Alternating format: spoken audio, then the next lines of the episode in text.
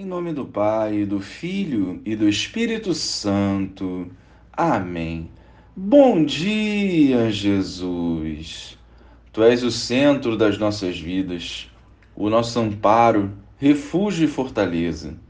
Ilumina os nossos corações, fazendo com que o nosso testemunho atraia cada vez mais pessoas para ti. Amém. Naquele tempo, disse Jesus aos seus discípulos: não penseis que vim abolir a lei e os profetas. Não vim para abolir, mas para dar-lhes pleno cumprimento. Em verdade eu vos digo: antes que o céu e a terra deixem de existir, nenhuma só letra ou vírgula serão tiradas da lei, sem que tudo se cumpra. Portanto, quem desobedecer a um só destes mandamentos, por menor que seja, e ensinar os outros a fazerem o mesmo, será considerado o menor no reino dos céus.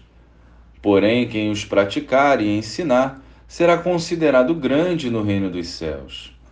Louvado seja o nosso Senhor Jesus Cristo, para sempre seja louvado.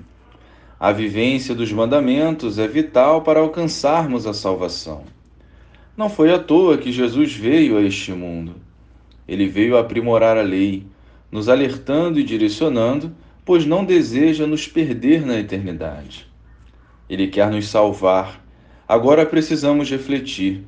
Nós queremos ser salvos? Se a resposta for sim, nós precisaremos viver a radicalidade do Evangelho, para que, firmes na verdade, possamos evangelizar com coerência e eficácia.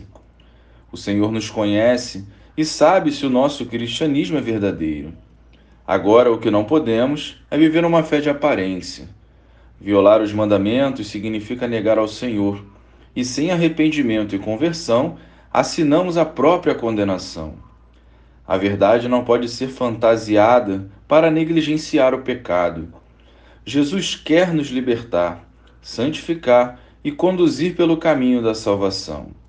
É perseverando na vivência dos mandamentos que trilharemos o caminho da vida em comunhão com o Senhor, vivendo assim a caridade e o Evangelho. Glória ao Pai, ao Filho e ao Espírito Santo, como era no princípio, agora e sempre. Amém.